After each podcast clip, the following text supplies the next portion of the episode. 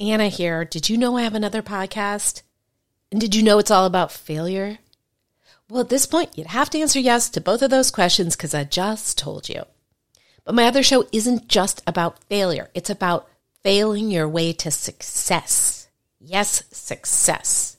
Because the most successful people are often just the people who've gotten up the most times after their failures.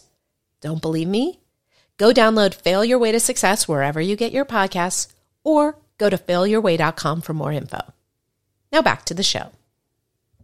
I'm Anna David, and I interview actors, writers, musicians, and other creatives about addiction, recovery, and sharing their dark to find their light. Well, I think that all my heroes were drug addicts. This podcast features both the interviews and the stories. The interviews often share the dark, the stories often share the light. Oh, yes! I had eight butt cakes while watching 35 forensic files, but I did not drink. Are you a light hustler? Keep listening to find out. And I was like, really? Like that's you that's that's it? That's what I am? I'm just bad at being uncomfortable. so simple and it also makes me feel like such a dick.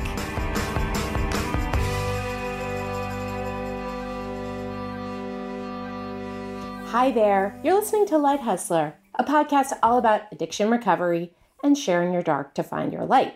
If you're new to this show, welcome.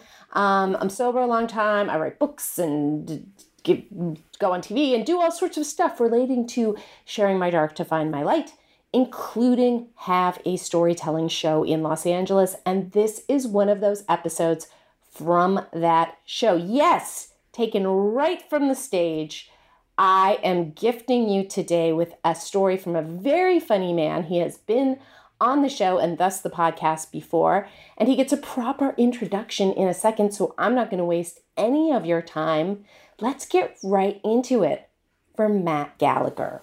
I'm bringing up our final performer for the night. He is an actor and a comedian. He's performed all around New York and LA. He's been on CBS, ESPN, History Channel, and he has a one hour special that you can go home. Oh, you can't. Go back to breathe. And, um, or just remember it until you check out. It's called A Stumble in the Woods. It's so funny. It's on Amazon. Give it up for Matt Gallagher.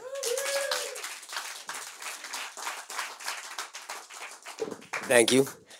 I was hoping that I'd be alone for the hour before this instead of sitting up here so I could figure this story out.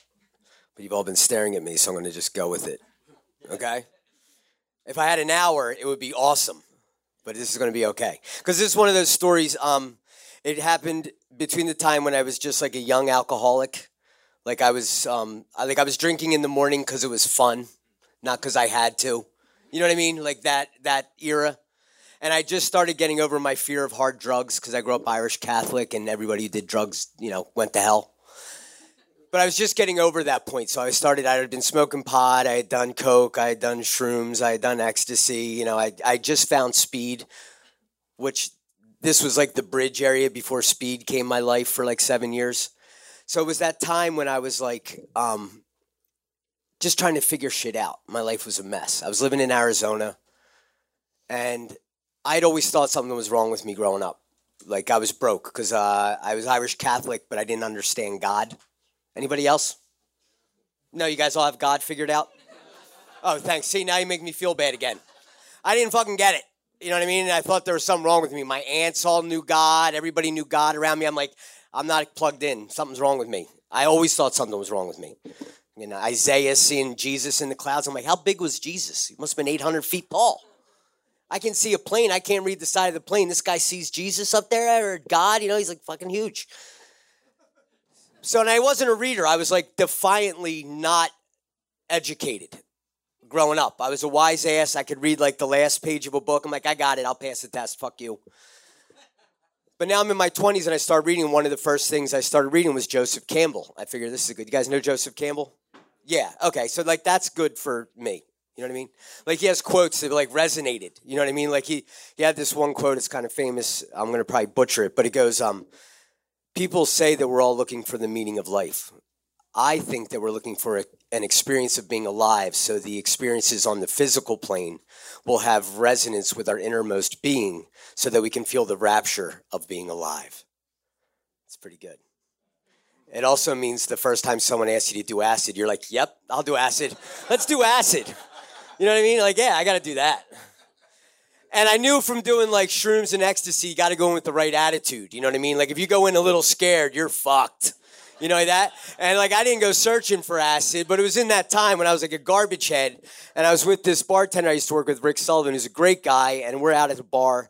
And I, you know, I was like a kid. I was in my early 20s. And I'm like, does anybody have free Coke? Do we know anybody with free Coke? Because I can, I'll do free Coke. I can't afford anything else than free Coke. You know what I mean? Like, you know, he's like, he's like, I don't know, but like, how about speed? Like a little 20, 20 bucks speed, we could get that. And he's like, I don't know anybody with speed. I'm like, damn, the girl I know is out of town. Fuck. And he goes, Oh, I know a guy. He goes, When's the last time you did acid? And I'm like, I never did acid. He goes, You've never done acid? I'm like, no. And he goes, You wanna? And I'm like, Yeah. And the house band at this bar we worked at was called the Trip Toys. so he knew what they did, right? They were from England. And he goes, I'm friends with the Trip Toys. Let's go. And so off I go. We get beer.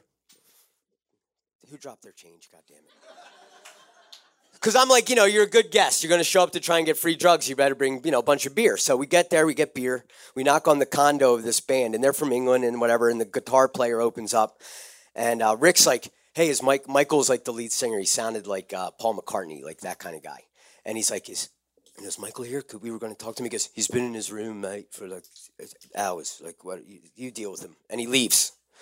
So we go in, and now I'm in this like condo, and I got beer. And Rick goes, "Let me see what I can do." And like he like slithers into this dude's room, right? And I'm just out there like, "Ah, fuck. Maybe I'll have coke. I mean, that would be great." Like ten minutes later, he comes out with a pill box. He's like, "I got it. I got it. I got it. And Rick's like, "This is your first time, so like you do a hit, and I'll do a half a hit, and I'll be like your guide." Okay, so so he goes there and he like cuts one in half, and he's like this, and I just grab him, like, I just swallow it. Like I'm treating it like it's a communion wafer. Like, yeah. It's just like Jesus' body. It tastes like a stale, unsalted potato chip. What do I do with it? He's like, swallow it. You can swallow. I'm like, all right, whatever. So swallow it, you know. And he's like this, and he's like, we can't be loud. He doesn't want any noise. So now I'm sitting in this condo, swallowed this acid. I'm drinking beer, and I got no patience. That's why I like speed and coke. It's like immediate, right? So I got no fucking patience. So I'm sitting there, and you know, he's like wanders off to get a beer, and I'm like, eh, but one's not going to do it. In the pill box. Take another one. Whatever. Yeah. So he comes back in. He goes, "Is it working? You feeling anything?" I'm like, "No." Is the ceiling dripping? Like you know that stucco ceiling, you know, one of those. I'm like, "Is the ceiling dripping?" Look what's going on. And he's like, "We got to get you out." I'm like, "Yeah, I didn't think it was gonna work. I took another one." He's like, "You took another one?" He's like, "Fuck, man, that's double blotter microdot, it's like London rock star acid." He's like, "We got to get you someplace open." So I go into his truck again. He's like, he's like, he, he's fucking Rick. You know what I mean? He's just not me. You know, he's a different guy. He like jet skis and shit. So, you know what I mean? He's one of those guys. So I get into this red truck and he's like, you gotta have the right music. He's like, you like ministry? Yeah, never listened to ministry before, never listened to it since, but it's fucking aggressive. And I'm in the car and stuff's happening. Like, you know what I mean? Like, so we're driving his truck, like, and stuff's happening. And like, I'm like, so I'm in the car and I start saying stuff like, whoa, close one. You know what I mean? Close one. Good driving, boss. Like, there's nothing happening. I'm seeing like shit coming out in the roads doing this. I fuck, I think I waved at a cactus. I'm like, hey, waved. Like bananas, right? So he wants to get me someplace where I'm away. So he drives up on the top of this mountain. It's called Camelback Mountain in Arizona. And I'm up there and he just lets me loose. We got water and a shit ton of beer. And like I go out and I sit down and there's another mountain range. I'm like, oh.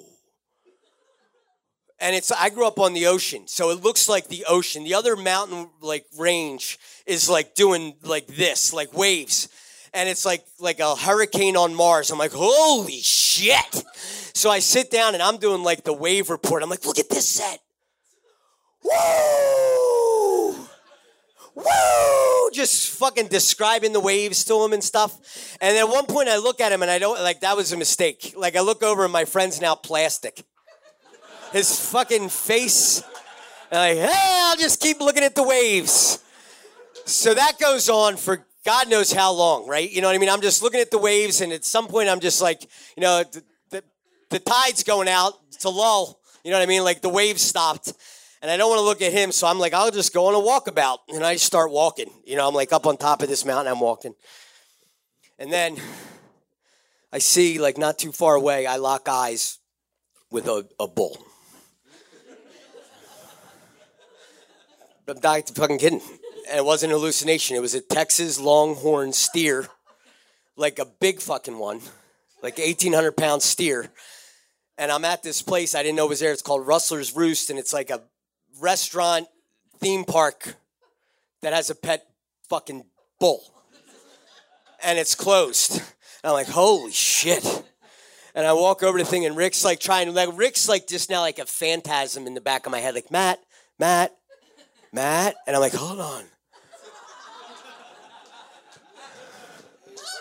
Climb the fucking cage, jump into the fucking bull thing. Yeah, he's like, Matt, Matt, Matt. I'm like, and I don't know if I started crying because I stopped blinking or because something was happening, but I walked right up to this bull. And I was getting close, and I'm like, Rick's now, he's like, I know he's trying to get me to stop, but he's being quiet. He doesn't want to start, but I'm walking up, and I'm like, I'm doing like Crocodile Dundee horse shit. I'm like, hey, buddy. Hey, buddy. Hey, buddy. And now I'm really crying. I'm crying. And I'm saying ridiculous shit. I'm like, you don't belong in a cage. We belong in cages. We belong in cages. And thank God it might have been like the most tame fucking bull on the planet because it was 100 years old or kids ride it. I don't know. But I got up to close and I touched its fucking nose. I got all the way up to it. I'm like, Psh. and I mean, it had horns like this. Like if someone honked a horn and it went, I'm dead. I'm fucking dead. I'm like right up on it. I'm fucking crying like this and I'm touching his nose like, just like making those sounds like I know. I hear you, buddy. And I hear like there's there's fucking mice in his feed thing. There's mice like, are those mice? Like I'm connected to them too. So I go over and try and talk to the mice. Eventually I get like Rick's like like I come over the fence and I hit ground on the other side of the fence, like, we gotta get you someplace safe. You know what I mean? Like he was just glad I was alive at that point. I'm like, yeah, I'm connected. You know, because that's what I'm searching for, a spiritual connection. You know. So this is how spiritual I am. He brings me back to his house, and his roommate is a flight attendant who's gorgeous. Like punk rock hair, like new wave, dresses whatever she wants, travels the world. And I see her, I'm like, hey, how are you doing? Wow, yeah, I've heard so much about you. And she's like, what's up with him? He's like, it's his first time doing that. She's like, bye. And I'm like, where's your roommate going? I should take off my shirt. That's how connected to the universe I am. Like I'm, I became the animal for sure. I'm like, where is she? Is she around? Where is she coming back? I'm gonna go look for her. So I go outside. I end up down at a four-way stop sign. I started looking for her to tell her to come back, but I end up. Now it's morning. People are going to work. It's eight o'clock in the morning. I've been doing this for hours. Haven't been drinking my, my water, so I'm like dehydrated. I'm like, power! Every car at a stop sign, power! Power at a four way stop sign. Then a guy in a water truck pulls out and goes, You all right, man? I'm like, Power! And he's like, Get on. So I get on the side of the water truck. He drives me back to where my friend's house is. He's like, You got to stay inside, man. You're going to get arrested. You know what I mean? So I'm like, Okay. So I go inside and Rick like eventually like takes me home when I start like really coming down. And that night made me realize that drugs aren't going to give you a spiritual experience. like I didn't wake up the next day and like become a Jainist. Like I wasn't like you know wearing like a veil so I don't inhale bugs and like with a stick in front of me. I could give a shit. I just like realized like I liked being a like doing whatever I needed to do to get the fuck out of myself and feeling like shit about myself. And it led to like you know addiction like that got even more ridiculous and horrific. And the thing about it was all those years I was scared to look at myself, you know, and like just instead of making fun of God and stuff like that, like I had to come to grips with what I thought God was.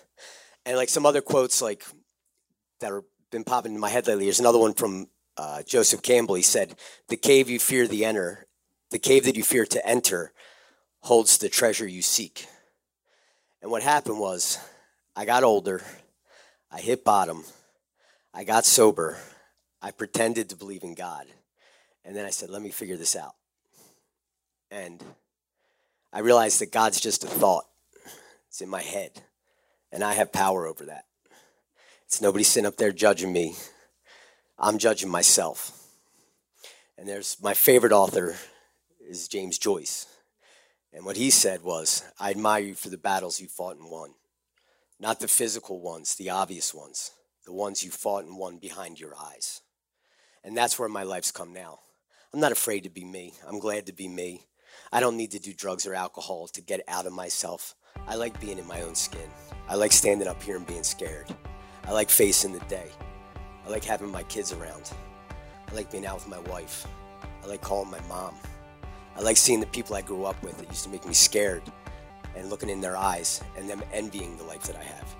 Because I took the path less traveled. And it's okay to do that. If the path is too worn down, someone else has already walked it. I walked my own path, and it's been fucked up and scary, and that's called being alive. And I'm glad to be alive today, so thanks.